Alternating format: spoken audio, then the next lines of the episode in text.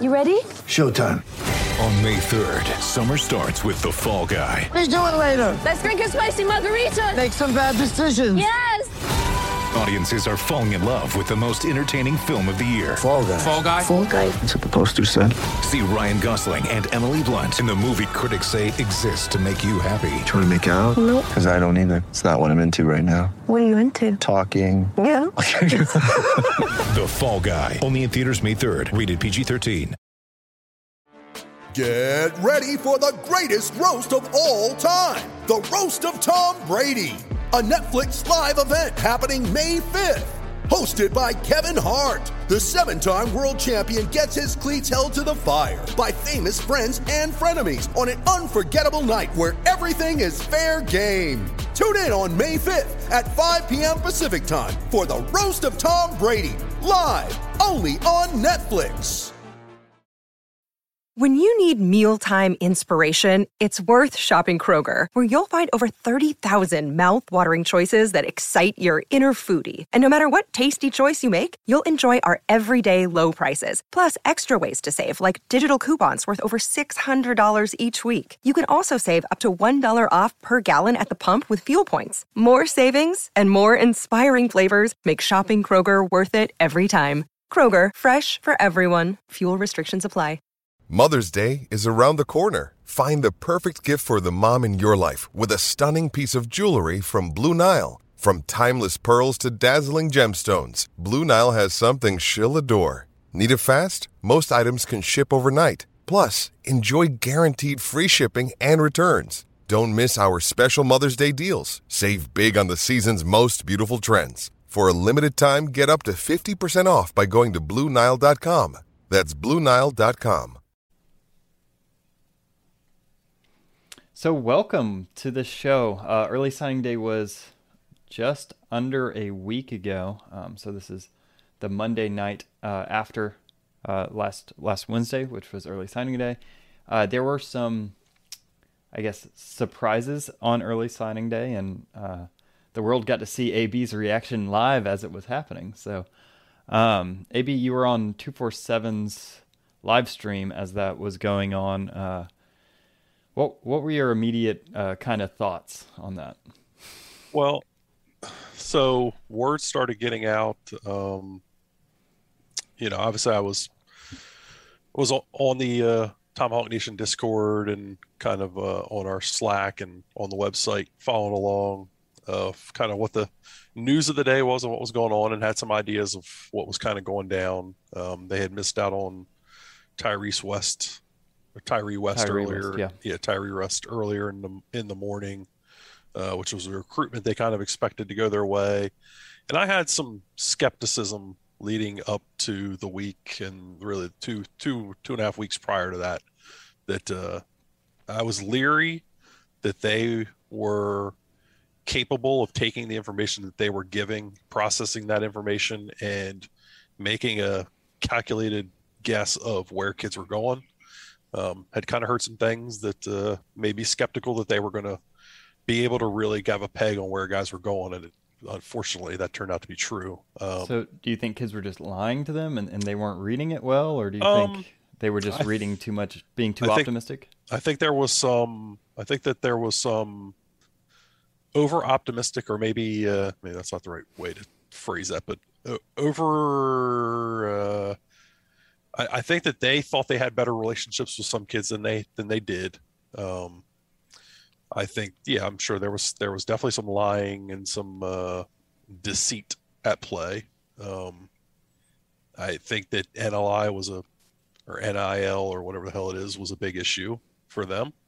Yeah. Um, I kind of got the impression that certain teams might be might have been swooping in late with with lucrative deals, and Florida State was not prepared and for some sta- and some states were better prepared to do that kind of stuff. Flor- Florida State really, from the coaching aspect, could not be hands on at all with NIL. They they couldn't they couldn't tell you tell kids what they were going to be able to do for them and that kind of stuff because of state law. Other states did not have that law, which obviously set them up at a disadvantage. Uh, but Florida State's been way behind uh, on all the NIL stuff anyway. Um, even though they had a head start, they um, They, Logan- they were they were way way behind. Logan, my man, said, What happened with Hunter is while I'll probably adopt more of Kevin's mindset of not following recruiting much and just enjoying what we have and have fun understanding football concepts. Yeah. Well, um, I'm not can tell telling you to not follow recruiting. I'm just telling you don't count your chickens before they hatch. I think some of these people get a little too invested with a 18 year old's decision. Um, I've taught I could You've taught high school. I've taught high school. When you're dealing with an 18 year old kid, one minute to the next minute could be totally different kids. their minds change like the wind blows. Yeah. But so- when I when I got the text that Travis Hunter had informed, well, I think he had informed the staff earlier in the day that he was going to go to Jackson State, but I think that there was some back and forth about that. But well, I think- early it sounded like Georgia had the bead. well, yeah, I think that that uh, I think that was all smokescreen, sadly. Mm. But uh, when I when I got the text that he had that it was done and that he was going to uh, he was going to Jackson State, um, my reaction was I got it. I was on with the twenty four seven guys and I got it. And they had been talking about it, and Josh had been on the phone and off the phone and kind of coming back and forth. Um, and I had a feeling he probably was getting some up to date information on what was going on there. But uh, when I got the text, I, I read it and I was on there. I was just like, yeesh. And they all were like, what, what, what was it? What was it? I, so I, I text, there was a little uh, forum on the side that you could communicate with them without uh, putting it out on air. And I let them know what I had heard. And they all kind of chuckled and said, yeah. And, um, you know, then obviously it went down and I did have a rather F bomb laced tirade about the Florida State administration. You know what? I don't work, I don't work for Florida State. Uh, so I can, I can have those rants. Those guys have to be very professional. I can take my professionalism down sometimes. I try not to because I try to be respectful of all those guys because they're, um, that you know they, not that we've been fortunate enough to have any of them on for an interview here. We certainly are trying, uh, and we try to obviously be as respectful to them as possible because we want to stay in their good graces. Um, but I was very frustrated with the Florida State administration, um, and was very much questioning their commitment to being an elite football program at that moment, and I let it be known. Yeah, so um, that that will lead into a conversation we'll have later. So um, to to give just a, a brief glimpse, I think me and me and AB tend to sit on opposite sides of the same coin of Florida State's future, um, pessimism, optimism. He's got some points, I've got some points, and we'll and we'll talk about that after we we break down some film. But um, I think before we get into that, and before we get to the potential negativity of that, I, I think that there is some time and some worth into talking about some of the kids that will be on campus because there is going to be talented kids that are worth talking about. Um, your whole class isn't one kid, uh, although that is that kid could make a class by himself. Um, so we're gonna break down some film first um, before we do all that. So I guess we can start with the recent transfer that a lot of people uh, will be talking about, and hopefully uh, we can do this without getting in trouble with the with with the film people. But um, let's go over Mycah Pittman's highlights. So Mycah Pittman is the transfer wide receiver from Oregon that we just signed, I believe, yesterday. Um, unless my days are running together already. He's not not signed, but committed. Yes, committed. Okay, committed. Um, is he a is he a spring enrollee? Mm-hmm. Yep. He says he'll be here in January. Okay, so he should be here in a couple weeks. So, um, before without further ado, let's let's jump into the film and see kind of what we see. Okay, so Sometimes got to sometimes you got to find him. He's number four on the film. A lot of times he lines up at the slot. Sometimes he's uh, sometimes he's out wide. So when I watched the film, this is one that immediately stood out to me because this is similar to a route concept FSU likes to run. Um, so you've got this is this is kind of a four verticals type look, but um, so you got everybody kind of running off here, but he's in the slot here. They've got a man on this safety, practically. Oh, I guess he's this guy. Um, this middle The- slot here. Yeah, um, and he's I guess this is a nickel, and he beats him over the top, and obviously this is an NFL quarterback making a good throw here, but um, he's able to get separation over the top against a nickel corner, which is something that we we haven't really been seeing. So yeah, it's uh well, we saw some of the lack of physicality. We we pointed that out at times.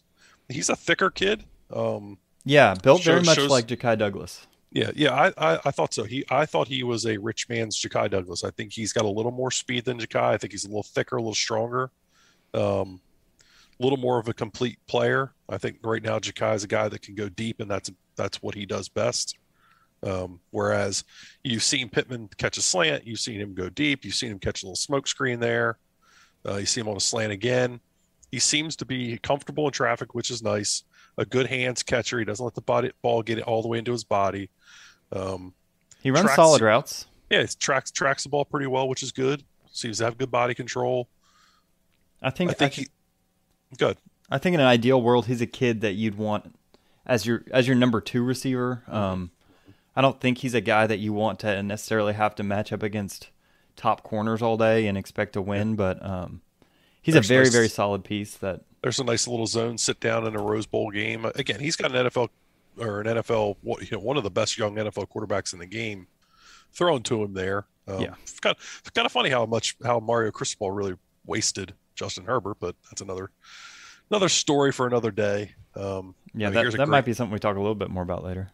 yeah, here's here's a great go route, tracks the ball really well in the air.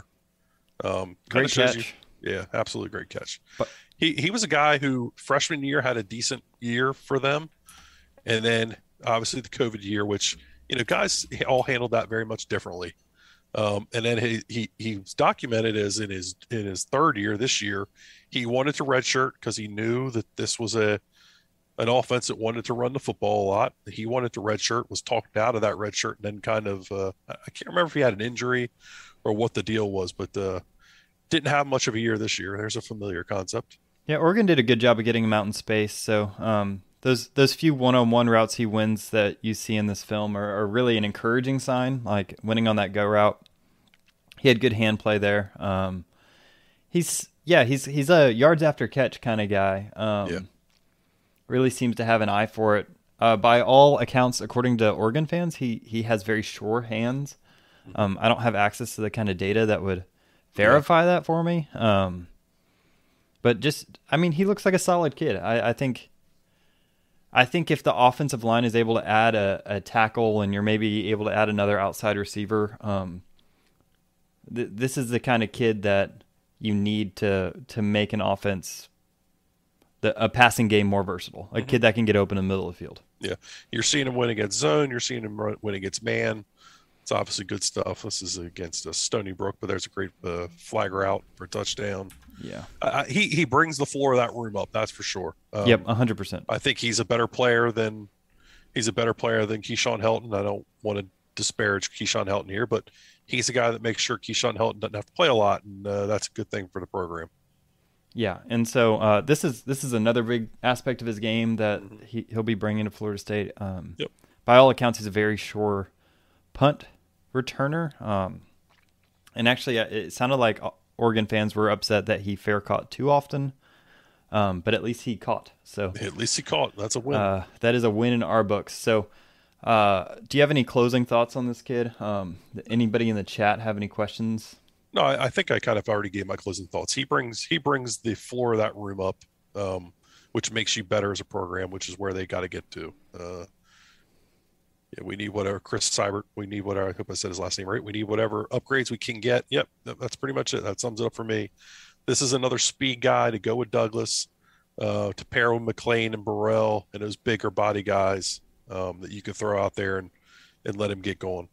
Yeah, a lot of the younger kids we have in in on the roster are are bigger guys. You got Poitier, you got Burrell, you got McClain, and so maybe this guy kind of takes a little attention from them. This, Who this play was also earlier. yeah. Who would you, yeah, they kind of re- recap a few plays. Was he coming off an injury? I thought he had an injury this year, but I don't think it's anything major. Um, who would you compare Anthony Brown to? I think that's the Oregon quarterback. And is Travis an upgrade for Pittman? Um, I, I, honestly, I didn't watch enough Oregon to be able to tell you yeah. whether Anthony Brown was any good or not. I don't. I just don't care about Oregon. I don't pay that much attention to them. Um, I think I think the Jordans I think the Jordans continue to improve. Look up, you said that never have. Yeah, I you're think- welcome, man.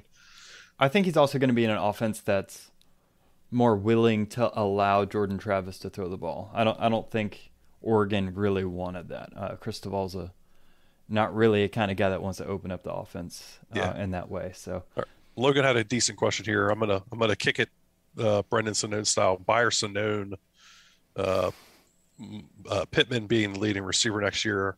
I can't think of a number one receiver we have. McClain hasn't proven himself enough yet. I'm actually going to uh, sell that. I I think that they're going to bring another guy in that will that will have that number one um, caliber receiver. Uh, so I, I don't think that Pittman's going to be the number one, but I think Pittman's going to have a decent year. I think if Uh, they, they, they've shown they can scheme these guys open on wheel routes and stuff. They're going to find ways to get him the ball deep down the field. I, I think if Pittman's your number two receiver, you're you're having a good offensive year. Mm-hmm. Yep. I think you're you're pretty pleased with your offensive output if Pittman's your number two receiver. Um, Yep, I agree. Whether that's McClain stepping up or, or you get a, a number one, a true number one in the transfer portal. Um, Yep. But either way, I, I'm I'm stoked about Pittman. I think that's a big get. I think that's um, a floor you need to be raised. Um, and so uh, let's go ahead and move on. So we have Pittman. Let's move on to Sam McCall. So Sam McCall is the number one rated recruit uh, in FSU's class as it stands right now. Um, and tell me tell me a little bit about Sam McCall. Yeah, he's uh, going to come in and play corner um, early. He's a dual dual position kind of guy. He could play uh, he could play wide receiver for you, or he could play in the secondary. Sadly, we couldn't get his senior film. I wish he had his senior highlights up. Um, Sam had a pretty yeah, he had some, he had some good stuff this year. Um, That's just a great I, play. I think long term he's maybe a safety.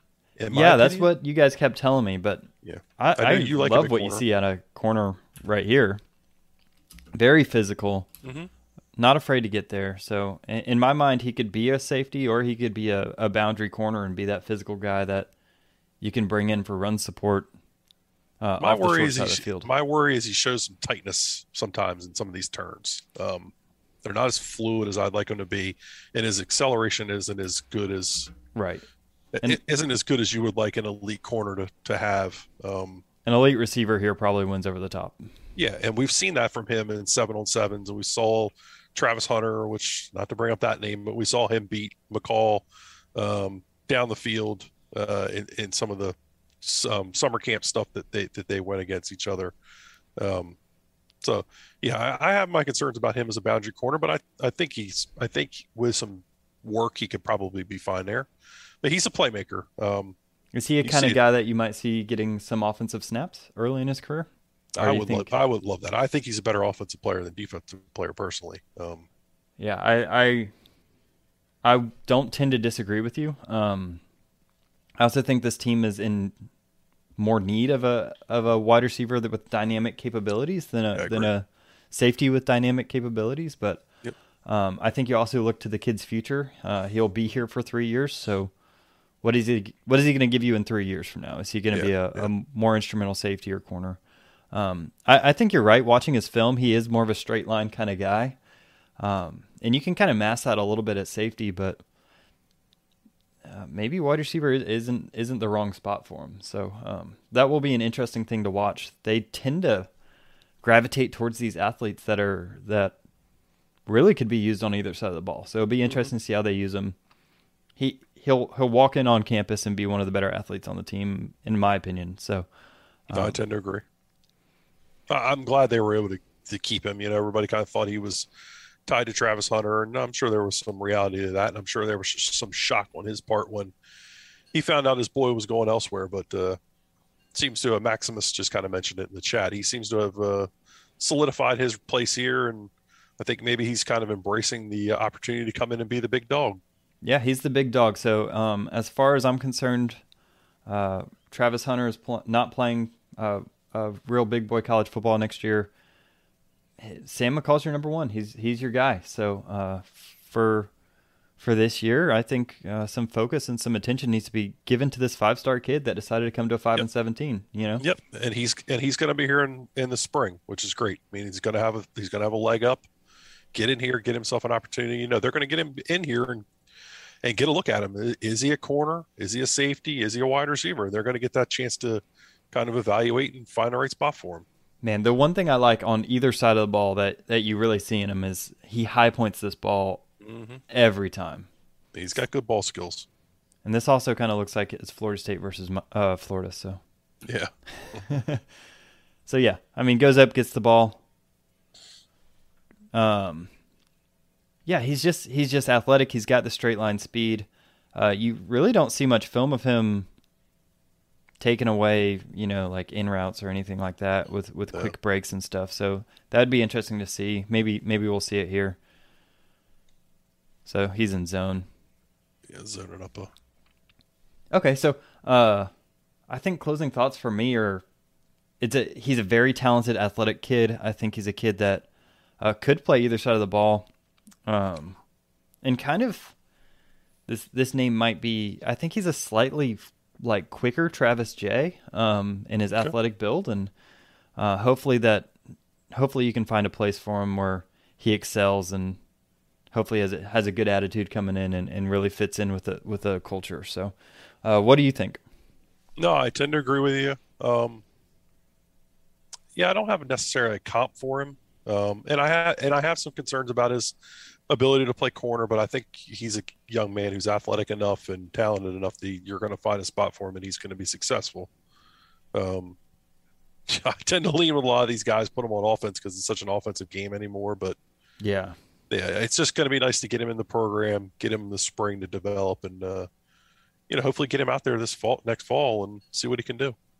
yeah, uh, totally agree. Um, so let's go ahead and move on. So my, my favorite player in this class, hopefully. We'll see. you might want to pronounce it for me. I'm not sure if I I'm comfortable it, with it. I believe it's Azareye'h. Azareye'h. I'm gonna call him Thomas for now, but uh, I, I've been calling him AZ. Az. You guys can probably hear the highlight tape. All right, so uh, Az Thomas there. Uh, so this is a four-star athlete that they got that was kind of a surprise in the last uh, little bit of the recruiting cycle. So uh, let's take a look at his film. So what stands out about uh, Thomas to you? He's long, his athleticism. I mean, just a guy, another player who can kind of do both. I think he's so much more fluid than what Sam is through his hips. Uh, I talked about Sam being kind of stiff in, uh, in, in his hips and not being necessarily fluid on some of his transitions. I think, I think Az is very fluid. Man, he's long. Yeah, very long. He, he's a kid. He is. A, he would be an absolute number one wide receiver for me. So Look you'd keep you'd keep him on the offensive side of the ball. Oh God, yes. So if you had if you had to do one, keep either Sam on I would offense. put I would put Thomas on offense and McCall on defense if I had to if I could only pick one. Yeah, I mean, I, I'd be interested to see. Uh, I really like Sam's deep ball threat. Mm-hmm. Uh, he goes up against the ball. That's that's an important for an X receiver. The lateral agility is not as important. A la like, um, oh, what's that that kid out of that's playing for Seattle right now, Metcalf. Um, Mm-hmm. Yeah. So, yeah, that would be interesting to see. But man, this kid is just fluidly athletic. You're you're totally right. This looks like Yeah. the same team. And, and they they have intentions of playing him on offense this year. Um, Okay. Norvell has stated. I mean, here's a, here's some good look at him at the corner. Look yeah, him high pointing the ball. So there you go. Come on, this was a huge pickup. This, was a big get. Yeah, this is a, a, a get you don't see the fan base talking about very often. often. Um, I mean, his brother his brother was one of the best safeties in in America at Georgia Tech. Uh, Mm. Juanyeh Thomas. oh, really? um, That's his brother. Oh, that guy's a stud. Yeah. So yeah, I'll take anybody from an that bloodline. It gives you an idea of what his pedigree is. Yeah, no that that kid's the one kid you have to worry about on Georgia Tech on either side of the ball, really. Now that they're losing that running back. Um, yeah, so fluidly athletic, really quick kid. Um, this this is his senior film, so if we're comparing him directly to Travis, he does have the advantage of a few months um, on him. But so here's some here's some clips of him playing defense. Um, if he if he were to play defense, do you do you keep him at corner or do you move him more to a safety? I think he's more of a corner than uh, McCall is personally, just because of how fluid he is. Yeah, he is. um, and he's long. That's what a lot of people are looking for. So uh, that might be a consideration later in his career. You know, he could be a, a top 15 wide receiver, but with length like that, uh, he's got a really high ceiling as a corner as well. So, um, would have liked to see him lay the lumber a little bit more here, uh, but ideally at corner. I'm going to say something stupid here, and uh, and that's fine. I can say something stupid. Um, I'm allowed. He looks physically, f- physically, just body type wise and kind of length. He looks like Jalen Ramsey to me. I'm not saying he plays like Jalen Ramsey, but the, he just kind of body wise, he reminds me of Jalen. yeah, when Jalen was coming out of high school. That length, the levers, kind of the yeah. height. Yeah.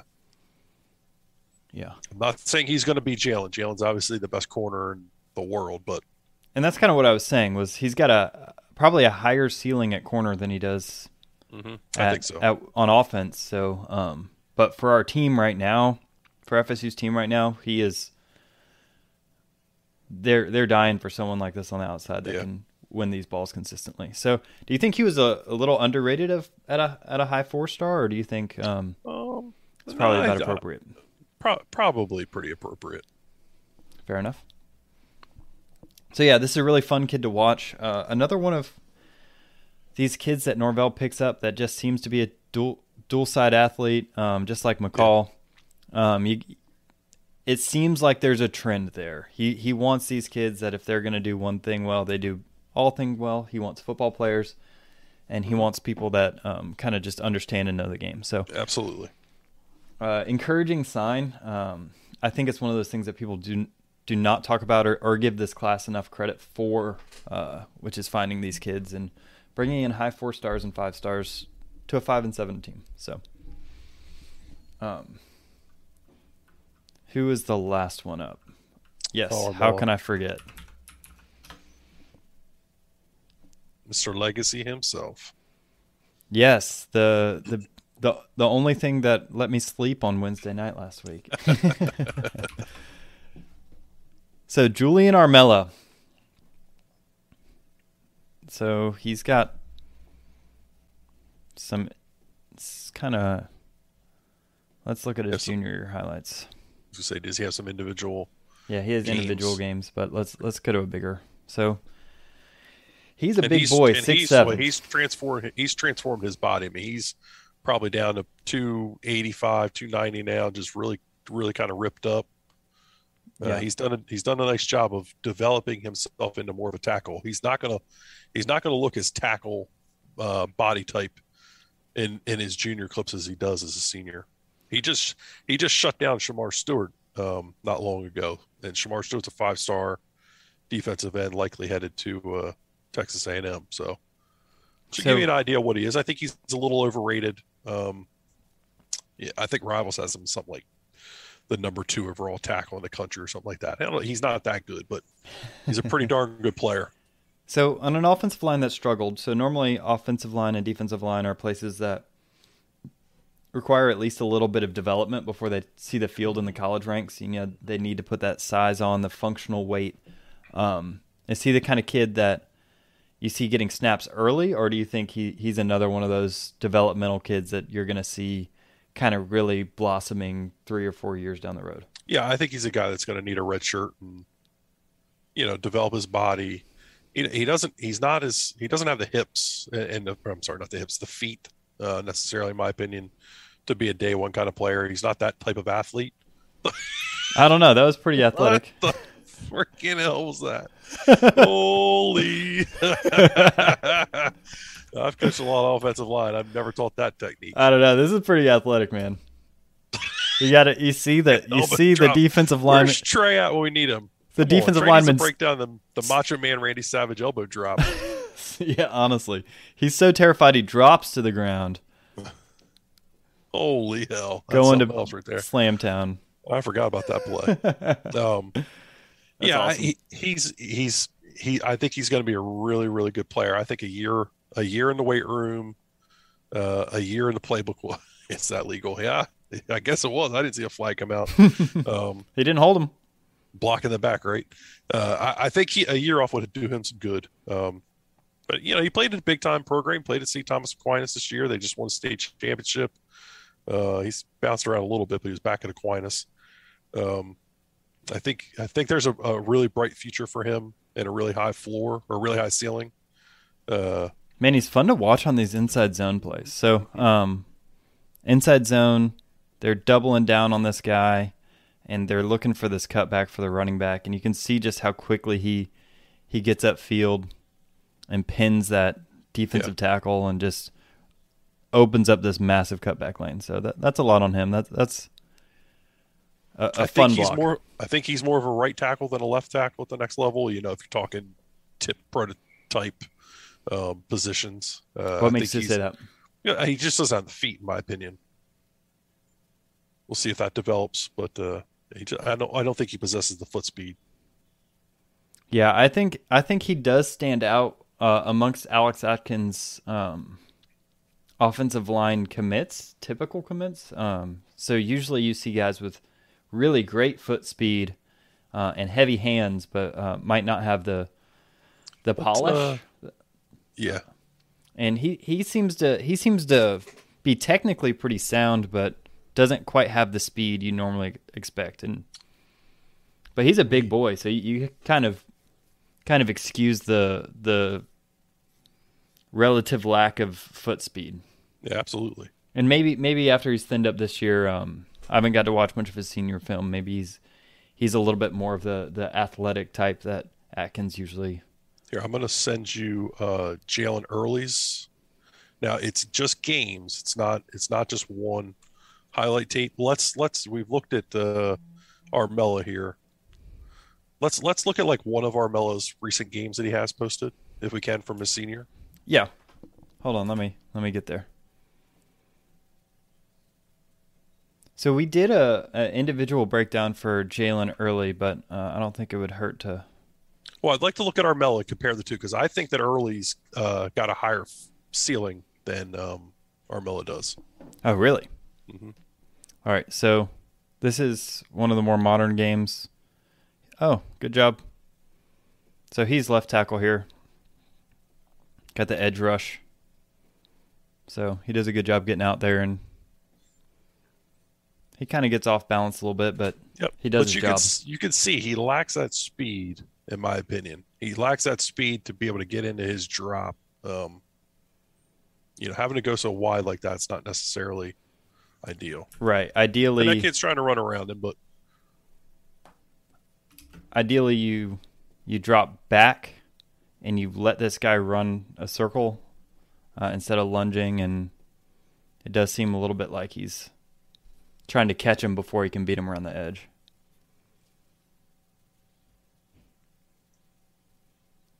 Okay, so I don't know why this film is all in slow motion, but it is. Okay, so left tackle here at the bottom of the screen.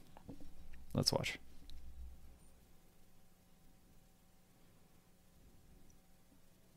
So gets downfield. Solid block. I don't think I can complain much about that. Um, yeah, he's. I, I think as early as as big as him. I mean, six seven's a, pretty big dude. No, he's he's not. No, he's not quite as big and long. Right. Uh, so, early, I think is a is a better athlete. Right. That's that's kind of what I was saying about Armella. Is he just doesn't stand out as quite the athlete as early, but um, he might have more NFL measurables. To be honest. Mm-hmm. Yeah, I don't disagree. But we're not in the business of NFL. We're in the business of college football. uh, one thing Julian will do is move you. He yeah. Mind get, he does not mind getting involved in the run game. Yeah, I see that. No, that's what that's what I was saying earlier. I really like him in, in the backside of that uh, inside zone. So yeah. he's got some talent. Whether or not he's got the high end to be a, an elite pass blocker um, is still to be determined. So uh, let's watch a game of Jalen Early.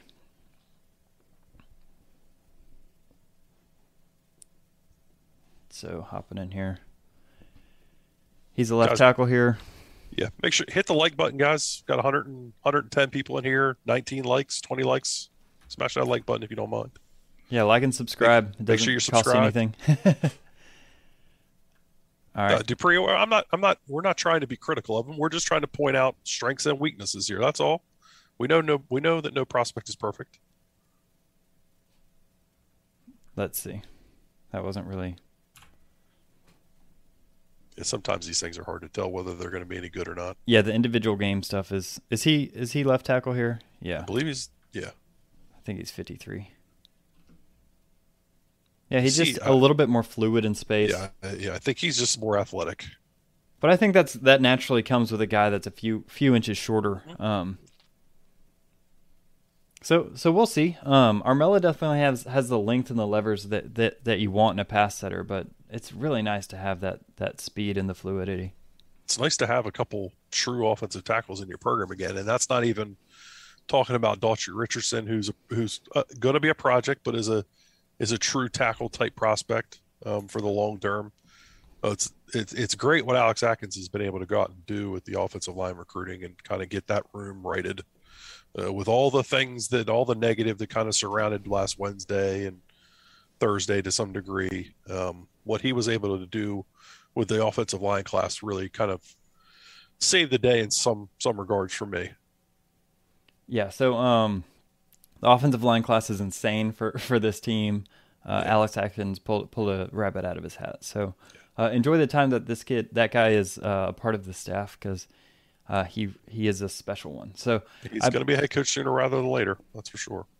um, and yeah, we're we're we're pointing out flaws of, of these kids, but ultimately they're they're about as good as offensive linemen as have you as you've seen come in as FSU football players in a while. So um, really exciting stuff. So Yeah, absolutely. okay, so I don't I don't have anybody else to go over with film. Do you? No, no, I don't think so. I Okay. think it's now's an opportunity to kind of just get into the weeds and have some conversation about what's going on here. Um, yeah. So tell me, tell me your perspective on kind of how NIL is affecting Florida State, how we stand in this environment, um, kind of the feel you're getting from from your sources. Um, yeah. So NIL, NIL, I mean, Florida State, uh, they were hindered by the state of Florida. Um, you know, with the the whole the coaching staff really couldn't be the ones that were promoting it. They couldn't really, the school itself couldn't really be the ones that were. Uh, I, I believe that's how it was written anyway. I could be wrong about this. I'm kind of dumb on some of this stuff, so uh, I, I do let some of the more f- uh, intelligent people that are that kind of have their hands in this stuff uh, talk about it a little bit deeper but i'm going to give my thoughts um, so the staff couldn't really they couldn't really promote nil from my understanding. Uh, they they couldn't really be involved in it.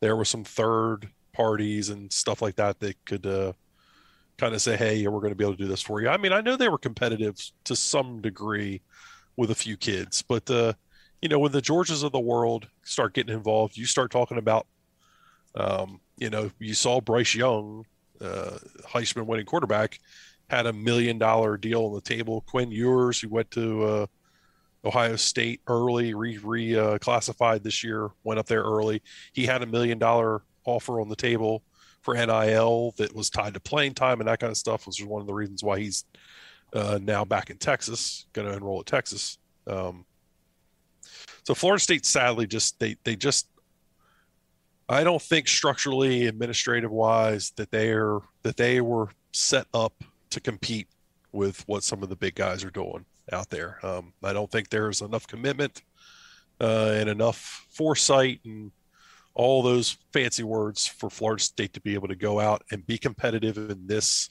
environment uh, that kind of exists in college football today. Um, So uh, it doesn't mean that they can't get there. Uh, hopefully, with Michael Alford uh, playing a bigger role, that uh, that will change. But right now, they're not there, that's a problem. So NIL, um, just for those of you that are unaware um, of college football, kind of what's happening. So it's a recent rule change in uh, college football where players can profit off their name, image, likeness. That's what NIL stands for.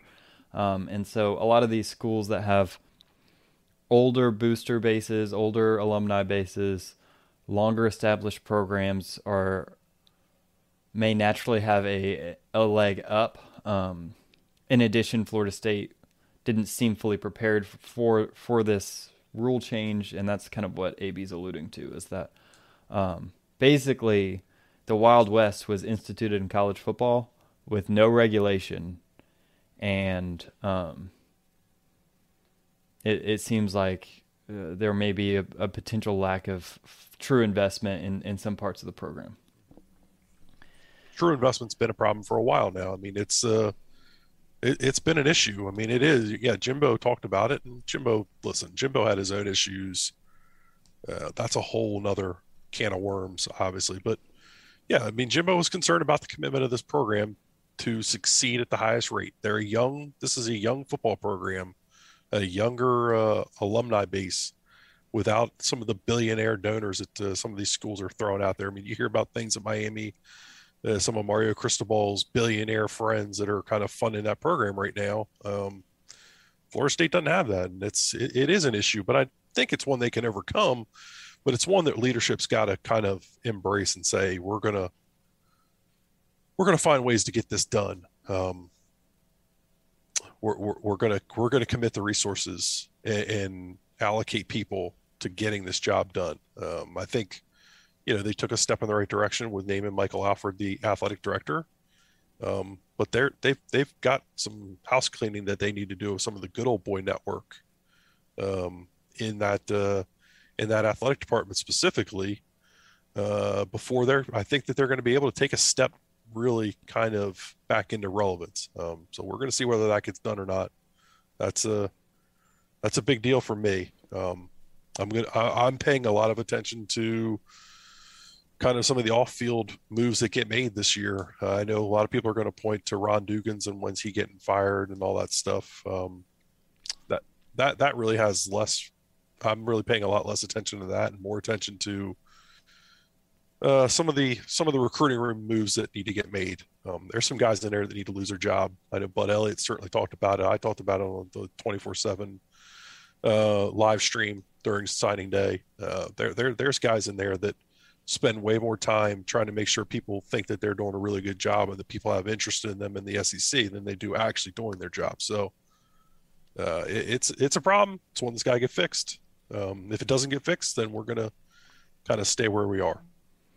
Yeah. So um, and, and by stay where you are, I, I assume you mean not stay at five and seven, but um, kind of reach a ceiling uh, before we would like to reach. I think it's pretty clear that this this is not a five and seven program.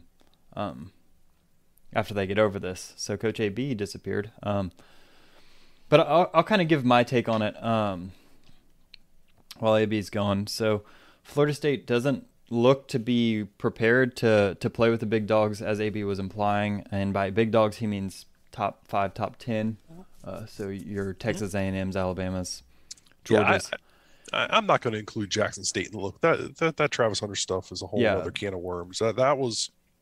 You just had a freak occurrence happen against you. That, that that's I don't see that as an indictment on. That was that was people person. at Deion Sanders trying to boost Deion Sanders up to make him seem like he's some legit football coach. Uh, yeah, Deion. I'm I'm yeah. going to withhold my opinion on Deion Sanders because I, I, I don't want to invite. Look what look what just happened. He had a more talented team then what was it, South Carolina State, and they got the doors blown off. Um, so I, am you know, that guy's going to get somebody some sanctions, and is what it is. Georgia Ron, um, um, no one, no one cares if you're a Power Five recruiter. These 18 year old kids don't care if you were at Alabama 10 years ago. They care about what money comes through the door, and if they're better funding, raising funds than than Mike Norvell and getting those funds to the correct people, then it's getting to a point where um, you got to just learn to play the game. I don't know. I think I think you have a chance to to out recruit those guys, but they definitely have the experience to, to walk in and, and know what an SEC, SEC team is like from the inside. Um, yeah. And and so that that is definitely an advantage, but um, yeah, I don't look, I think Mike can recruit. I think he's, I think he is very organized and very uh, forward thinking on uh, ways to establish relationships with kids. I think he's got to get some better people surrounding him. I think he's got to get some more resources in the recruiting room. I think he, and better people kind of on his staff that are uh, do a better job of reading the room and connecting to people. Um, I think that that's a must for them to uh, take a next step in recruiting. Um, but again, I mean, you had the 13th ranked class. There's holes. There's problems. I don't think that they did a good enough job with their board. Um, wide receiver being a big issue. Defensive linebacker. end, I don't. I don't think they had enough backup options at defensive end, at wide receiver, and at linebacker. Um, I think you've already.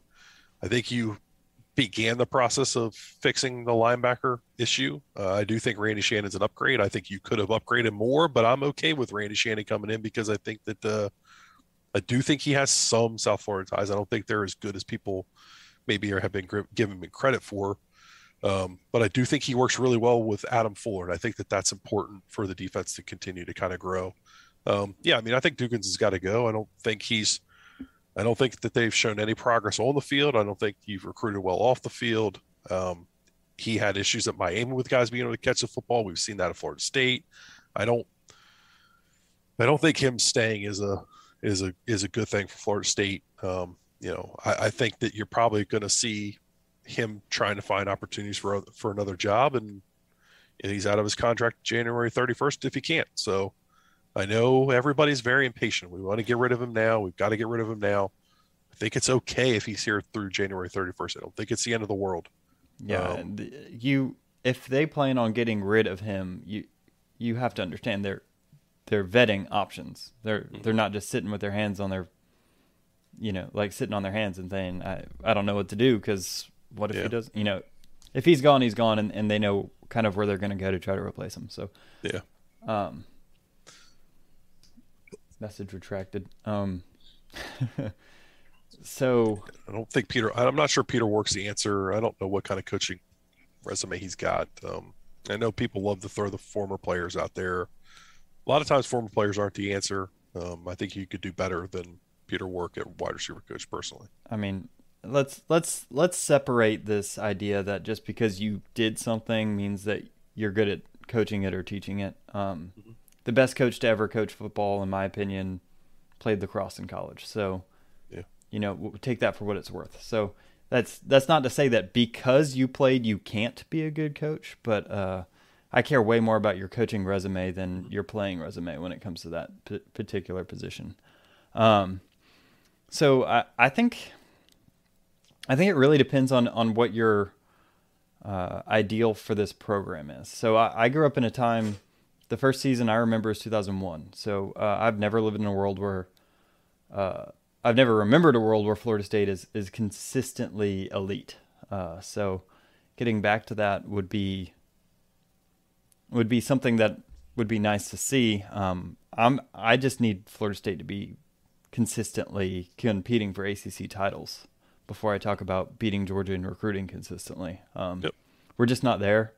Um, and I, I, think with for five and seven season, I'm stoked with this recruiting class. I think this is a really solid recruiting class. I'm disappointed with the lack of addressing needs. Um, I think you killed the offensive line, uh, which is great. That that room's been rebuilding for the past couple years and might actually be a strength a year or two from now. Um, it might be a strength this year if you get a good uh, transfer in at tackle, but uh, it just it's just one of those things where um, I, you didn't get linebackers, you didn't get wide receivers, and uh, that that's going to hurt you down the line. You can't consistently replace those players with with transfers and be okay. You need some sort of base to build off of, um, even if it's just a floor. Uh, so, in the past 20 years, no other top program has kept a coach employed who lost to an FCS school, then closes. Is the GOAT Nick Saban who lost to a Sunbelt team? I don't know what that means. Um, yeah, I mean, look, look, I just kind of adding on to what you're saying. I think that the the idea that we're going to get back to the 90s, which is what I think everybody kind of goes back to when they think about this football program is I mean those those times are dead in my opinion um you know that the state of Florida is so much better recruited now throughout the country than it was back then because of huddle and bagmen and handlers and all this nonsense that uh you know, I think it's silly to think that you're going to go back to that. Um, so many of these other teams are so much more talented. I mean, just look at Wake Forest. Year in year out, they're a competitive football team, whereas they used to just kind of be a laughing stock back in those days. Um, so I think it's silly to think that they would ever be able to get back to that level of dominance. I mean, Alabama's there because Alabama's got more money than just about anybody. Uh, Georgia's throwing more money at uh, at the, their football program than anybody is right now. Uh, yeah. It's not even close. Um, that's why those teams are there, and that's why Florida State's not going to be there because they don't have that kind of stupid money that they can just throw at these things. Um, I think they can compete financially. They've got to decide that they're going to. Um, they've got to make that commitment that they want to um, to get good again. And I think that that's where it's got to start and stop. Go Canes! Oh, the hell with the Canes, man. You, you down, baby. We beat your ass this year. So Mel Tucker is killing it in the portal two years straight. Yes. Um, and Manny Diaz did well on the porter portal as well. And so uh, yep. the portal is something that you can use as a tool and should use as a tool, and the smart ones are using it as a tool. Um, I think Mel Tucker's a little bit of fool's gold. Um, whether or not that success is sustainable, I, I would. I hope for his sake it is, um, but I, I think that you still need to be able to fill, at least have a floor developed with high school talent, mm-hmm. And then you fill in the holes to push yourself one step forward with transfers. You don't build a roster off transfers. Right. You can't build a culture off transfers. These kids nope. are there for a year, maybe two. Um, but yes, you would be you'd be blind and dumb to to decide that transfers are not something you want to partake in. Um, yeah, absolutely. They're they're a good way to fill needs, um, but they're not a good way to build a program. And you know, it, you've got to you know, like you talked about culture. Culture is a big deal with winning. Um, you can't you can't have these renegade you can't do these renegade programs where you just bring in 11 new starters every year from the portal that's just not going to keep you successful uh, they've got to they've got to up the ante in uh, high school recruiting and they've got to find a way to start winning some more of these battles and kind of being able to read the room a little bit better and i think some of that's just going to come from uh, increased resources in the recruiting off field room and some better staff on the on the uh, on the coaching staff that uh, kind of know what recruiting is. I think Tony Tokarz is a guy that's going to step in for you at quarterback, and I think he's an upgrade, um, coaching wise over Kenny Dillingham. I think he's a better, I think he's a better uh, technical quarterback coach than Kenny was. What makes you say uh, that? Because he was a tight end coach at Memphis. Yeah, but he's been groomed as a quarterback guy here. I, I, I just know some people that know him, and I know some people that have coached with Kenny and know Kenny, and there's some folks that think that Tony was kind of the brains of that operation. So we'll see. Um, I could be wrong. They could be wrong also. Um, but I don't know that Tony's going to be as good a recruiter as Kenny was. But I do think Tony. I know that there's people that think highly of Tony and his potential as a, as a recruiter, but we'll see what he turns into. Um, but you really need to get to move on from Ron and get more, and you need Yak to you know, Coach Yak to give you more. Um, you know, he brought in one running back this year. The Louisiana ties haven't really paid off. I haven't really understood that strategy. Um, that was a. I also, I also think ties are overrated. Um, I mean, Napier's a Louisiana guy, right? Um, yeah. I don't think anybody's gonna be too worried that he's a Louisiana guy recruiting in Florida. Um, yeah. Good recruiters make new ties. Uh, yeah, I tend to agree. So uh, we've kind of brought up multiple points, and this is kind of a question I have as someone that um, likes the football side of football more than the recruiting side of football. Um, you've mentioned that you feel like the recruiting staff uh, is is lackluster, mm-hmm. and even uh, position coaches on the on the staff might might be um, falling behind a little bit. But you've also mentioned a lack of commitment. So if you had to give a per- percentage of what percentage is lack of commitment? What percentage is uh, lack of ability or or effort on the the coaching staff? Um, what would you give it?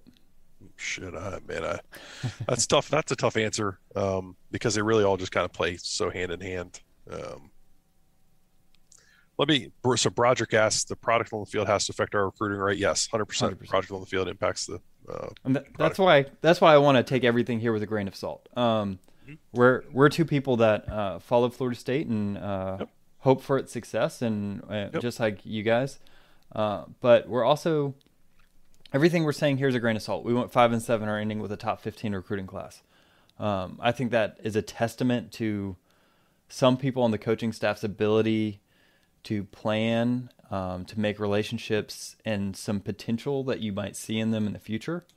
Um, I I have I am continually impressed with some people on this coaching staff, and I think that there there is a lot of potential if you back this staff uh, in a timely manner. However, uh, top twelve is not going to be good enough for the expectations placed on this program in the long term. All right. So I've been sitting here thinking about your question. So, like, I, I know I have a pretty decent idea of what kind of NL, NIL package Marvin Jones Jr. is getting. Um, and I don't think Florida State could compete with that. I think Florida State could, would, would have landed him if they could. Uh, Nyjalik Kelly, I don't think Florida State could compete uh, But Miami NIL could. wise. But Miami could, yes. I think that Miami's very committed right now. Um, I think as soon as I think as I- soon as Cristobal steps out with seven wins first year, they're going to be much less committed. I, I'm I'm not saying whether I agree or disagree. I'm just stating right now. Um, I think that you lost that because of. I think you lost it because Cristobal had the best relationship with him, but I also think you lost it because ultimately I don't think you were able to compete. Um, No in one that- in Miami in get injured. I uh, I I to think Fort that Lauderdale. I think the Travis Hunter is a seminal if things if you can compete. Um, I was I was told he let somebody on the staff know this is life changing. I can't pass this up. Um, whether that's true or not, I don't know. You know the you know how these things go. You know Deion says there's nothing there and he ain't paying no players and yada yada yada. So you know all this stuff is grain of salt, like you said. Um, I just think that I think that ultimately NIL was a really, really big deal with this National Signing Day. There's a reason you saw Texas A&M, uh, Georgia, Alabama have the success that they did, and it's not because they're the nicest guys. Um, Yeah, it it took the shady stuff happening below ground and it's just Mm-hmm. put it on the surface. Um, and, and Jimbo said that out loud, and he was 110% right. They're just paying to play. So Uh, I think this is to summarize why I think some people might be upset with this top top 12 recruiting class or wherever it sits right now, despite despite the fact that it's far outseeding what we should be expecting from this season. And I think the crux of the argument is that we had chances with kids that we didn't pull in that we probably wouldn't have pulled in even if we had won 11 games this year. Right? Mhm. Like you're losing Trav. You win 11 games this year. You lose Travis Hunter. May, maybe I, I don't know if that's 100% true. Um, maybe he feels, I think yes to Travis Hunter. I think you get Marvin Jones Jr. if you win 11 games. Um, I think that, I don't think that all those things are true. Uh, I do think that there's some kids that didn't come. I think there's some kids that would have felt better about the potential of your program had you won 11 games. There's other kids that are chasing the bag. I mean, it is what it is. Okay, so um, it seems like a lot of people, the the upset people, um, the people like yourself who, who kind of don't feel super optimistic about what's happened over this past week, is is, is you've kind of seen a, a ceiling potentially to to where this program is at, um, beyond the five and seven recruiting class, whatever. Um, yeah, I'm I'm I'm kind of of the opinion that I, I want to see a top 15 Florida State team. If you can continually bring in top 15, top 10 recruiting classes and get us to top 15, I, I think you see a, a lot more commitment from this um, fan base. Uh, you see it at games. Uh, Yeah. When when Florida State has something, just anything go right for them, this fan base is so hungry to be successful again. I, I think that the commitment uh, from the, the fan base would increase um, increase our recruiting prowess uh, as much as anything. here, here here's my here's my issue with that statement. I think you're 100%, 110% right. You've seen the commitment. Look at Notre Dame. Look at the Miami game. You've seen this fan base answer the bell time and time again when there's something to hope for with this football program. Well, why the hell can't the university get out of the way and get it right and continue to push that, push those boundaries? Uh, there, there's no reason that you can't be fully committed for this football program and this fan base that keeps giving back to you every chance you get. The major booster push that's going on in this fan base uh, uh, over this last year has been huge and gotten them back to kind of respectable ranks um, where they were earlier, you know, back in the early teens. It, really is bullshit, in my opinion, if the university doesn't step up and say we're going to commit the resources needed. Um, and I'm not saying whether they are. or I don't know whether they're going to. I wish I did. I, I'm like everybody in this chat right now that wants to have that hope that they're going to that they're going to show that the that the admin's going to show up and do what they need to do to make sure this program gets back to where it needs to be. Um, I don't know, but they they owe that to this fan base, in my opinion. Yeah, I, I think I totally agree. They owe it to this town. Um, I've lived here for now three years, so he, this town is dependent on this football team um, in a real way. Uh, so I I think overall I, I'm I think Florida State set themselves up to take a step forward next year. Um, I think depending on how the, the transfer portal plays out, I think you need another wide receiver. I think you need a linebacker. Um, you need two defensive ends, and you need two defensive ends. Um, if you're able to get those, you take a step forward, and I, yeah. I, I think you make a bowl game and you don't worry about it. Yeah. Um, and uh, but that's the danger of living off the portal. You got to have a kid that leaves this school and shows up at the right time. Um, the the only the only thing that I will say is that this is one of those years that becomes a defining year in Norvell's tenure, right? Yeah. Now he's got majority kids on his on his team. Do you take a step forward? Do you continue building the identity you had last year?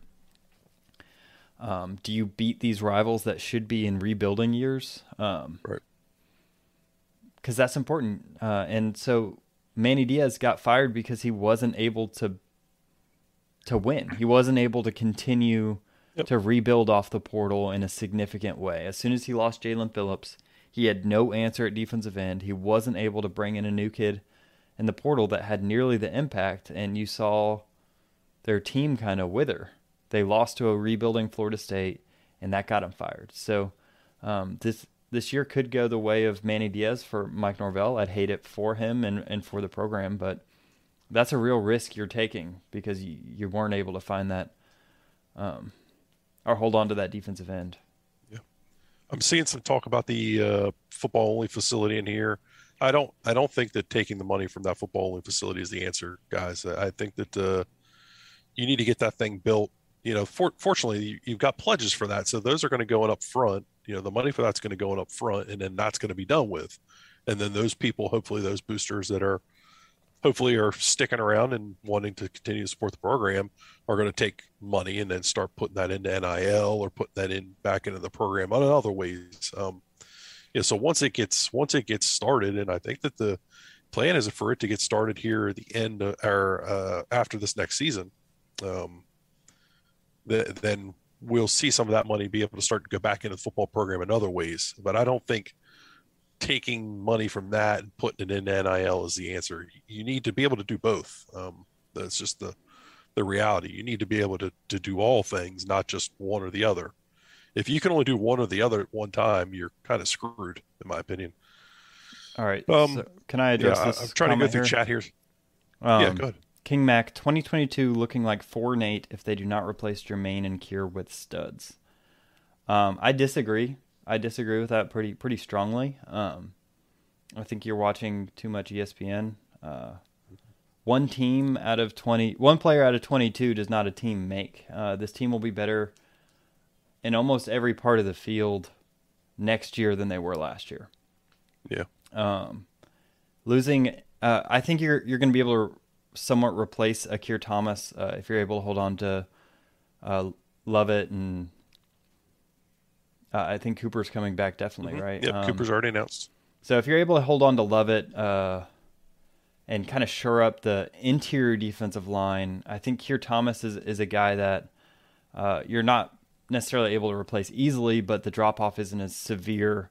Um, you are going to be missing a, a, significant pass rusher, and that's huge for the defense. However, I think your uh, linebacker corps, even without a transfer, is going to be improved um, as Lundy and Deloach get more snaps in the system.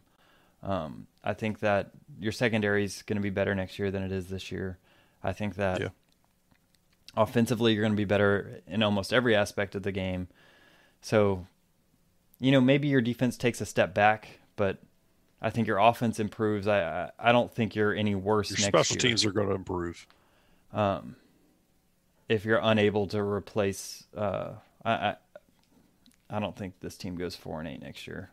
Yeah, I would have a hard, I'd have a hard time projecting that right now. But all right, there's a few questions here. Uh, bu- bu- bu- do you think Norvell will take over the play calling initially? No, I think Alec, Alex Atkins is going to be the play caller. I think Mike Norvell is always going to be involved, though.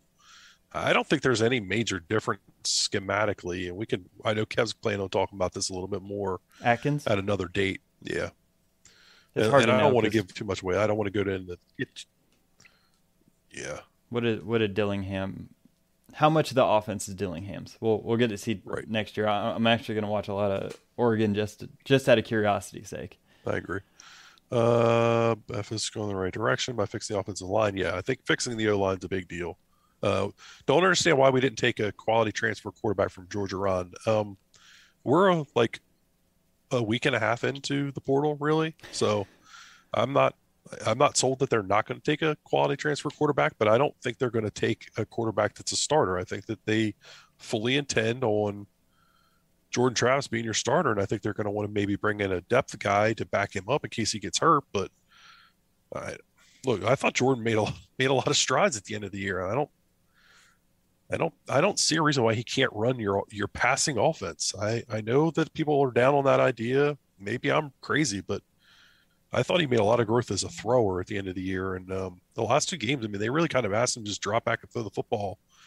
And I thought he, I thought he did all right. Huh? Again, I'm, I'm nuts. I know Brod, Roger's billing me here, but uh, you had a top 30 quarterback on a top 60 team, and we're complaining about the top 30 quarterback. That yeah, seems odd to me.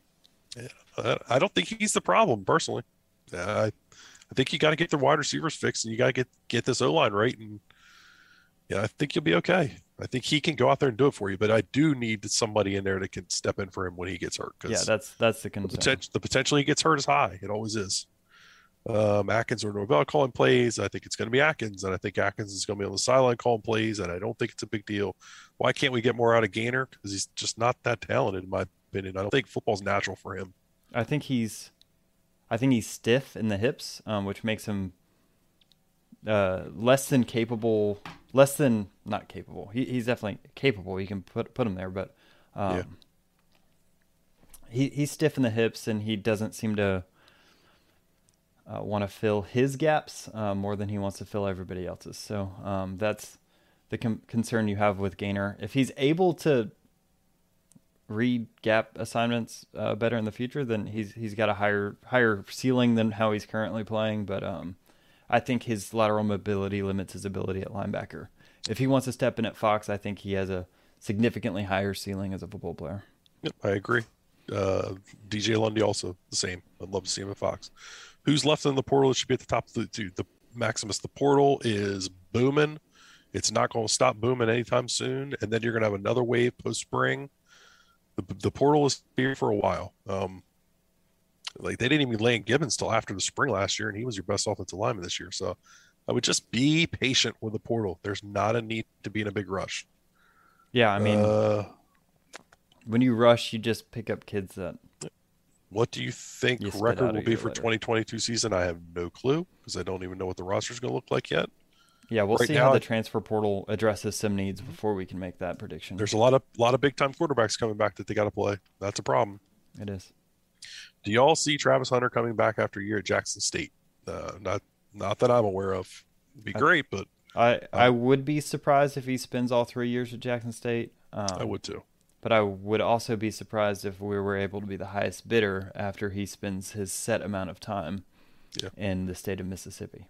Ron, I know that jo- I know Josh Newberg was reporting that they passed on the Johnson brothers. I, I don't think that that's accurate totally from what I've heard. Um, and I would never say that Josh isn't telling the truth or anything like that because Josh is obviously uh, one of the best in the business, in my opinion. And we have a great our show has a great relationship with with those guys and with Josh. Um, I, I had heard some stuff that they thought that uh, Jake Johnson maybe was going to visit that weekend prior to early signing day, and they did kind of try. Uh, I just don't think it really went anywhere for him.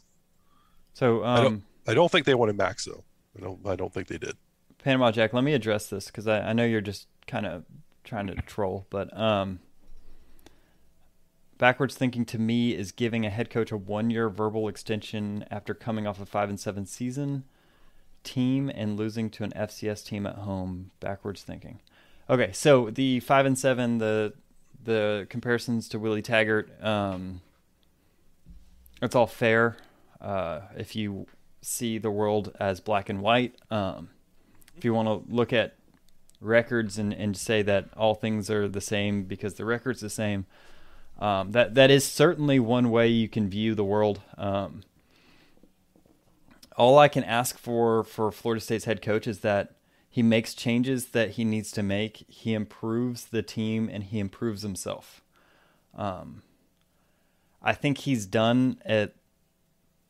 I think he's done two of those things already this season. Uh, I saw at the beginning of the, the season a, a, coach that made the mistake of not preparing for the Jacksonville State game, um, and the same coach prepared for UMass with a lot more vigor and you saw a dramatically different outcome.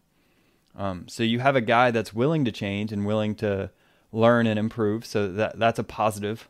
That is not, believe it or not, that is not a trait you see often in college football coaches. Their egos often get so large that they're not willing to change. Uh, you saw that with Dan Mullen not changing his staff when it was evident that uh, his defensive coordinator was not doing him any favors. Um, so um, if you have a guy that seems to have a plan, uh, learns and grows, then that's all I can ask for right now. Uh, I think he's going to be able to get us at least back to being competitive in the next couple years, and that's that's all I can ask. Whether he's the guy or not, I don't know, but I know that firing him and hiring someone else isn't going to help out your program. Um, Taggart didn't beat Miami. Um, Norvell nope. being out recruited by Mario. He's not being out recruited by Mario. That's um, a Miami. Hey, Miami fans, make sure you're at least liking the video and subbing, yeah, please. Um, Thank you. A troll uh, better, please. Yeah, I mean, good job coming to troll when we, you know, the guy you're making fun of beat you guys this year. So. Yeah, I mean, and then fun. turning it into thank you because you got our head coach fired. I love that one too. You, uh, we've seen think... our fair uh, four star uh, yeah. transition class players. Um, have fun. So, yeah. Do you think the staff really, Coach Yak, will go after any LSU wideouts in the portal? I couldn't tell you, man. I, I, I don't always understand their process with the portal, but look, those guys are in the portal a lot of times for a reason. Um, so you have to remember that. Thank you, New King God. Yeah, we, we try our best. Thanks, buddy. Um, but we did beat you. It says Florida State versus Miami, fourth and fourteen y'all couldn't stop that. So, what do you think of Dugans? Should we replace him? Yes, hundred percent. Yep. I don't think there's any reason to keep him. Yeah, we've been kind of saying that since the preseason. Dude, y'all are just now getting on our level about the fire Dugans. Yeah. If you don't believe in Coach Norvell, stop watching what he does. I was rooting for Taggart when he was here, and I'm rooting for Coach Norvell. Well said, Mike. Thank you. Mike always in the house. Yeah, I mean, cheer for your guy, right? He's our guy. As long as he's here, you have no say of whether he's here or not. You can be right, upset. Here's, Here's a good one, Kev. This is this is one that I think's right up your alley. Georgia run. The staff pisses me off sometimes. Why not pursue Max? 27 touchdowns and six interceptions. Why is Max Johnson not better than Jordan, Jordan Travis, Kev?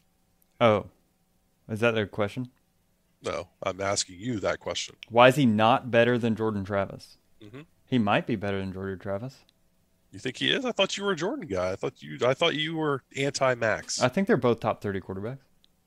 I just think, think Max has no one to throw it to. So it's like. You think Jordan has no one to throw it to?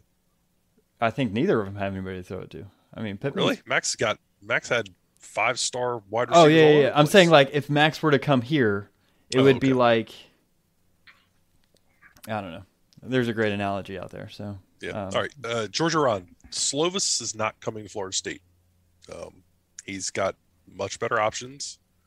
So, like, it's great to throw that name out there. I'd, hey, I'd love to see him come to Florida State. He's not. I mean, he's going to go to Notre Dame or he's going to go somewhere that is a playoff contender. He's just not coming to Florida State. It Is what it is. So, I mean, sometimes when these guys enter the portal, like, it's great to say, oh, man, we're going to get that guy. Sometimes you're just not in the ball game. They called the Diabate kid coming out of Florida that's a linebacker who'd be a massive upgrade for them. And he told him, no, no thanks. I don't want to play for you. So that's how, that's how yeah, shit no- works sometimes. There's no guarantee that. I mean, No. they're probably reaching out. You know, you never know. But Yep. hey, Slovis, you want to come to a five and seven team with a shoddy offensive line and no receivers? Yeah. Uh, no. Who will we replace Dugans with? I know everybody's all over the pit guy. Um, looks like maybe he's going to go to Texas. I think I saw he got offered. Uh, I, I don't know. I don't know who they're going to replace with. I, I'm sure as this process kind of plays itself along here, I'll have an idea, and if I can say it, I will. Um, I don't know if if that's going to be possible or not. We'll see.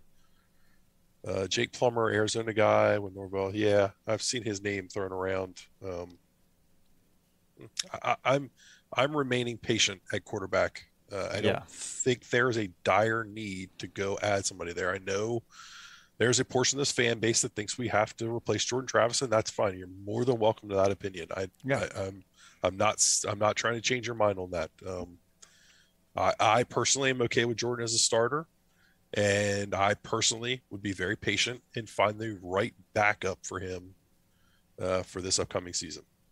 Yeah. So, um, yeah, I I'm way more worried about getting a defensive end, linebacker, tackle.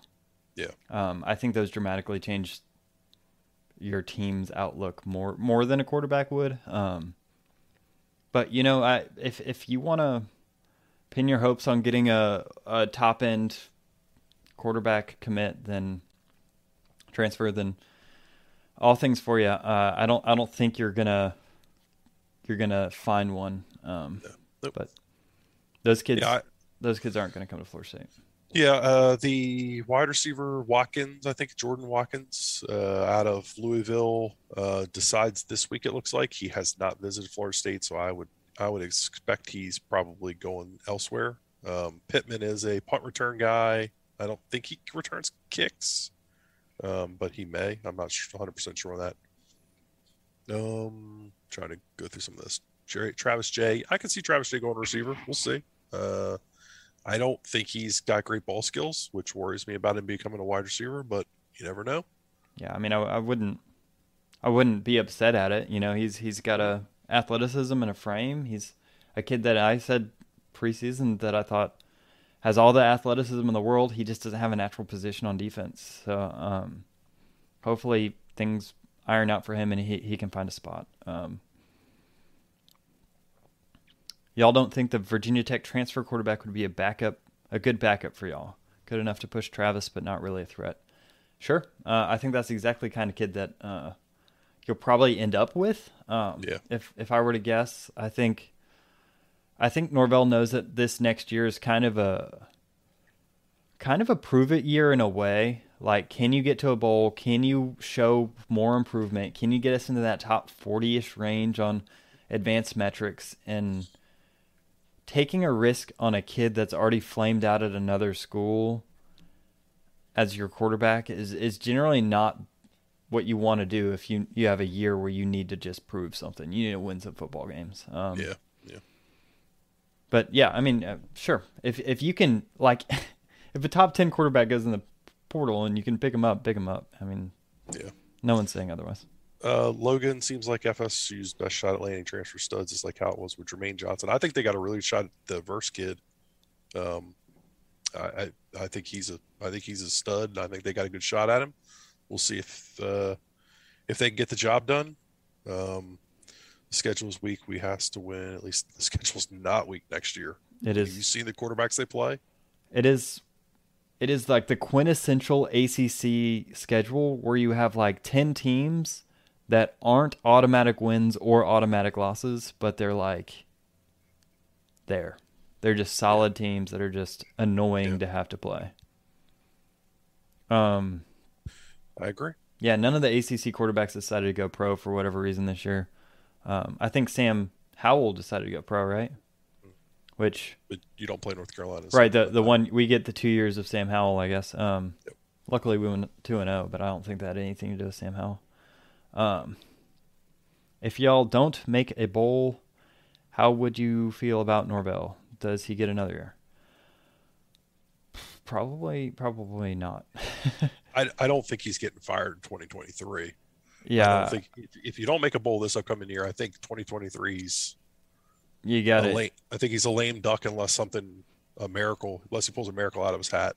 Um, I don't, I don't see FSU Nebraska-ing this thing for forever and letting him draw it out. Um, 2022 schedule's weak. I don't know how you make that conclusion. We don't even know what these teams look like. Yeah, this transfer don't know about portal is insane. You know, like What does a good season look like for Norvell next year? I think eight wins right now. Right now, where I'm at is eight wins. Seven or eight wins is, is a good season for him next year. Yeah, I'm, win. You got to win. I think you need to win a bowl. You need to make a bowl game. Uh, maybe I maybe that's the best way for me to put it. yeah, seven, eight wins pre bowl would be great. I think I'm like six wins and you slide into a bowl. Sure, but uh, you know if you if you can come out with seven or eight wins and then potentially win a bowl game, you know you're looking good. You're looking like I just more than anything, and I I suggest you guys do this the same way because it's gonna be the only way you can stay sane despite the craziness of college football try to see if they're improving in the advanced metrics. And I think Brendan Sonnone's done a great job of tweeting out a lot of these things to kind of keep the fan base up. But you just need to improve. Right at the end of the day, wins and losses are one thing, but is this coach getting the team better? Because if he's not, that's when you need to cut ties. Uh, is it Dugans not coaching the wide receivers how to separate on routes, or our O line not holding up in pass protection, or our quarterback not getting rid of the ball? I'm puzzled who to blame for wide. re- Uh, it's a talent issue at wide receiver, in my opinion. Then it's a coaching issue. Um, I don't think Dugans teaches them how to run routes really very well. Um, But also at the the amount of time that Dugans has been here, it's his fault for not addressing the talent issue. yeah, absolutely. Yeah, I agree. Um, It's just not a very talented room ultimately.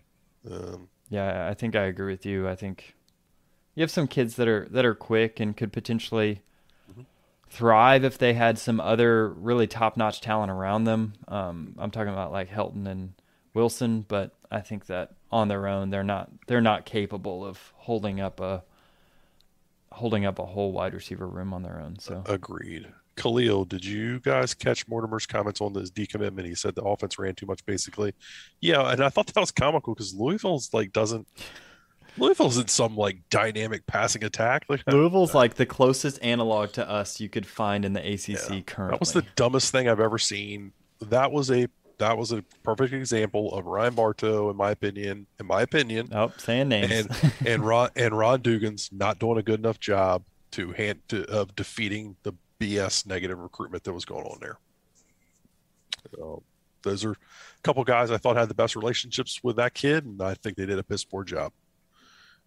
Guys know how I feel about Norvell. Not sold on him, but I do think he can develop players. Yeah, I, I don't know. I mean, I I said it last year that uh, I thought Mike was going to be a guy that came in here for like four years and got the talent of the program kind of stabilized and back up, and then was gonna gonna go off somewhere else, and somebody else was going to come in here and kind of follow it up and take it to the next step. I don't feel necessarily different about that statement, uh, especially after this signing day. Um, we're going to ultimately find out, though. I mean, that's well, it's it's been three years, hasn't it? no, it's been two two seasons. It's only been Uh, two two seasons, yeah. Yeah. COVID was a Um, long time. Yep. So we're we're we're gonna see, um, and uh, I think ultimately it's what freaking what freaking commitment are you going to get from this administration? Um, because I think that that plays a much bigger factor than people have wanted to discuss for a while. I think there's a reason you've seen a very winning head coach start to fall apart. Some of that's on him and his off-field mess. Then you saw Willie come in and be an absolute mess.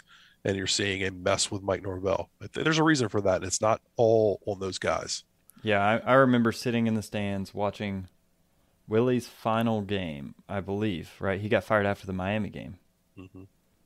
I remember watching that game and thinking, these people, these fans, this is before we were doing this, these fans are, are blind if they're seeing that Willie is the only problem with this program right now. Yeah, um, absolutely. There, there, there are bigger holes that need to be filled on the roster in in the front offices everywhere. Um, I think Norvell has shown the organization to potentially pull some of that up mm-hmm. around him.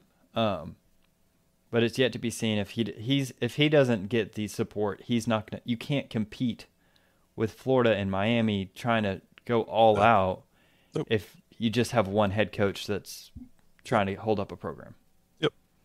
So Michael Alford, if you're watching, and you probably don't watch us, even though we were in the uh, FSU football Twitter little yeah we were um, player thing that they did, which was great. Kev's voice was in there. I thought I heard maybe heard myself. I'm not sure, but Michael Alford, if you're watching, challenge challenge is laid at your feet, sir. Bring this football program back to prominence. Show the commitment that we need to be great again, please. Yep. We are. You've got 185 people in here right now, and Kevin and I begging you to get the job done.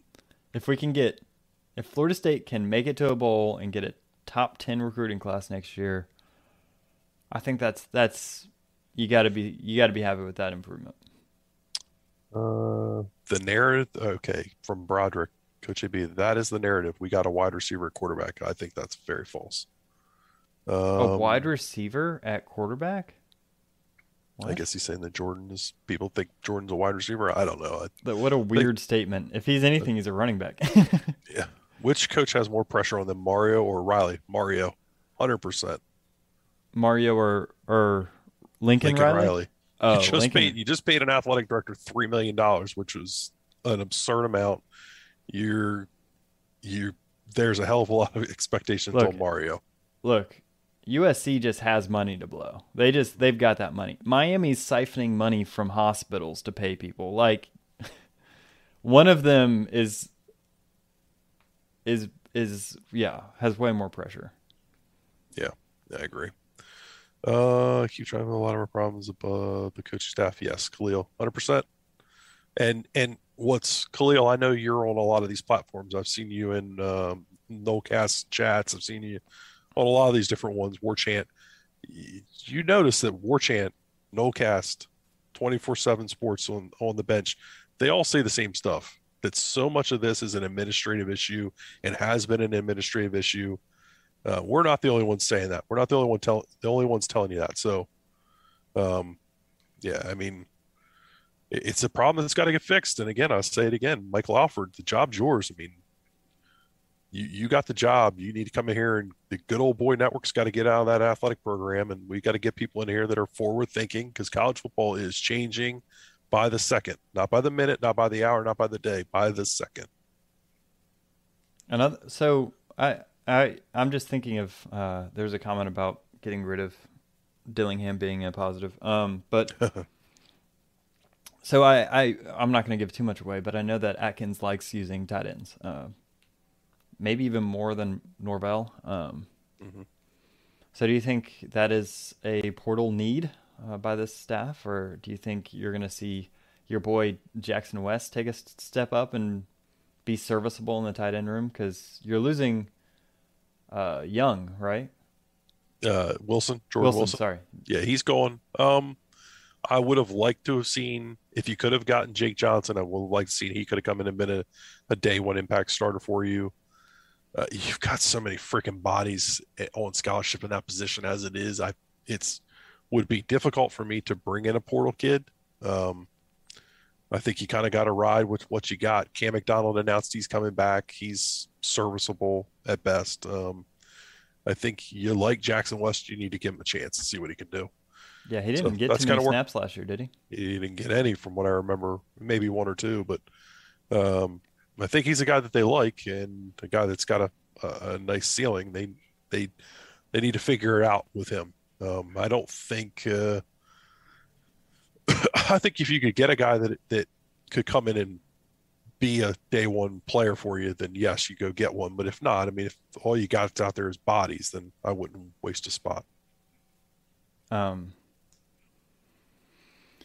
yeah. So the the coaching of of some of these guys, I think I think you do see a step up with the wide receiver room. I don't really see it possible that you see a step back. Um, yeah, I agree. But I think that I think it, it was encouraging to see Douglas kind of find a spot uh, at the end of the season. McClain looked pretty decent. Uh, you just need one more one more transfer potentially to to really up the potential of the room. But at the end of the day, I think our offensive line is, is going to be a above average ACC offensive line. I think yeah. our running game is going to be uh, really solid uh, as long as Jordan Travis stays healthy. Yep. Which means that if you're able to run the football, you just need one guy that can win one on ones. You need one guy that's going to win those one on ones every time. And hopefully you get that guy. Ho- yeah. Yep. Or he he develops. I don't know. Um, do you think Alford is going to do anything drastic? Uh, you would need to define drastic for me. I think there's going to be change, though. I think, I I think that personally there's going to be change, and I think there's going to be commitment to doing what you need to do um, from a program standpoint. But you know they got to prove it. So it's on them. Is Malik that guy? Malik McClain. Mm-hmm. Uh, I don't think Malik Malik's a number one receiver personally. Um, I think he's a little stiff. I don't think he's. Uh, I don't love those long striders. He's kind of a long strider. I don't think that they.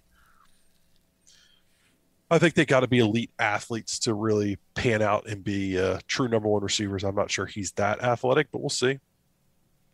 Uh, uh, Atkins chance. on the staff two years from now.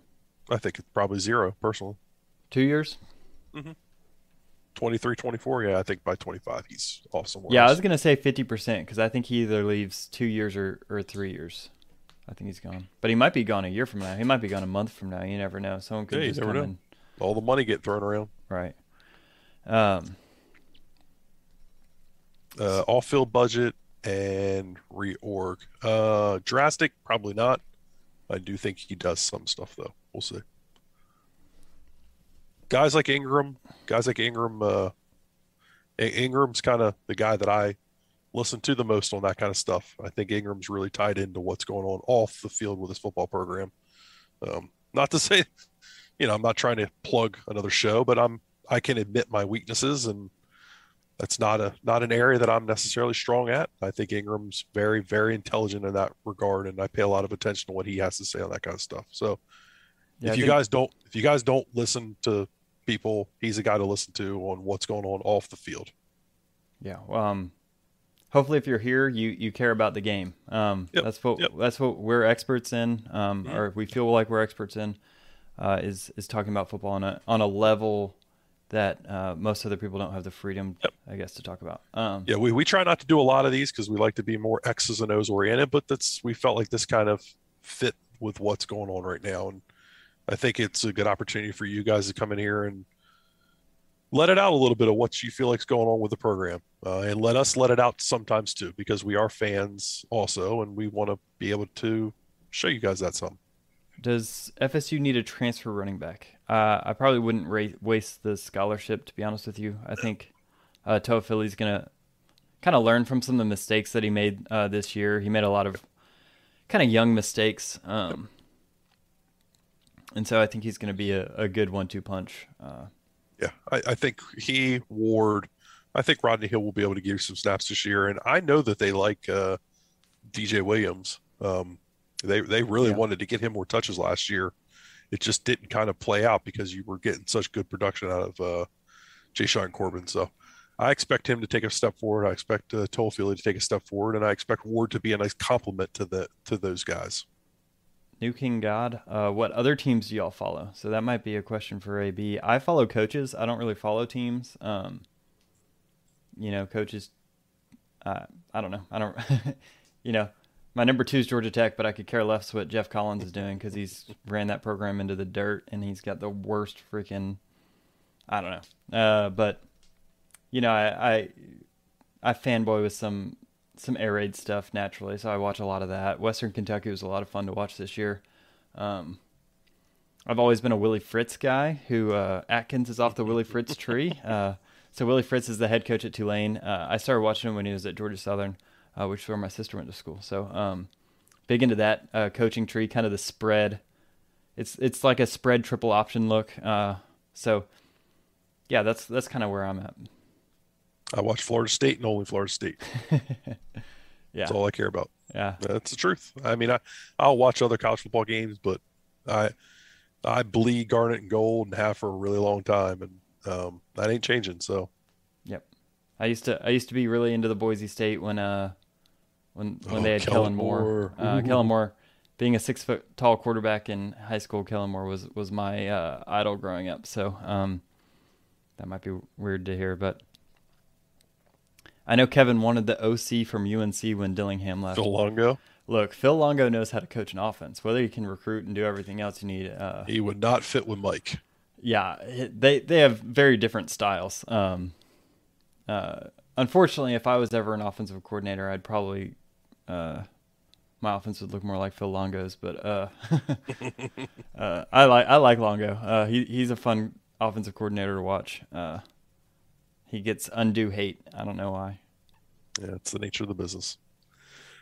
All right, guys. I think Yeah. we've, uh, We've think, kinda- yeah, we put an hour and a half in here. Um, hopefully, you guys enjoyed just kind of hanging out with us and just kind of BSing your way through the night and BSing our way through uh, kind of what's going on with the football program. I feel like we're in a time of uh, transition and a time of that's uh, we are in a very much a fork in the road for this football team, in my opinion, this football program, and uh, we're gonna we're we're gonna be here for the ride and see which direction it goes. Um, and obviously, hey Chris, uh, obviously fingers are gonna cross fingers are crossed that uh, they go the right direction here. Um, Yeah, so th- thanks for joining us if you've made it a, an hour and 34 minutes into this stream. Um, yeah, so we've only gotten a significant drop off as soon as I started talking about other football teams. So um, uh, thanks for, for joining us. We're to step out here and uh, yeah, we'll have a show probably. Uh, we might go bi weekly here soon, um, but we'll definitely try to have a few things out every week and uh, get some more con- content going your way. So, um, yeah. Any final thoughts, AB? no, no, I think my final thoughts are: I hope everybody uh, has a happy holidays, whatever it is you uh, choose to celebrate at this time of the year. Um, you know, hope you guys are with your loved ones, and you know, it uh, it's been a hectic week, but ultimately, um, it's not about us. It's about these uh, football players and everything that's kind of going on with them. And just to have a Merry Christmas, Happy Hanukkah, Happy Kwanzaa, uh, all all the above, um, whatever you choose to celebrate. Yep. Uh, we appreciate you guys taking your time out on a Monday night to come celebrate or to come hang out with us. Yep. So have a good one, guys. See ya. Go Noles.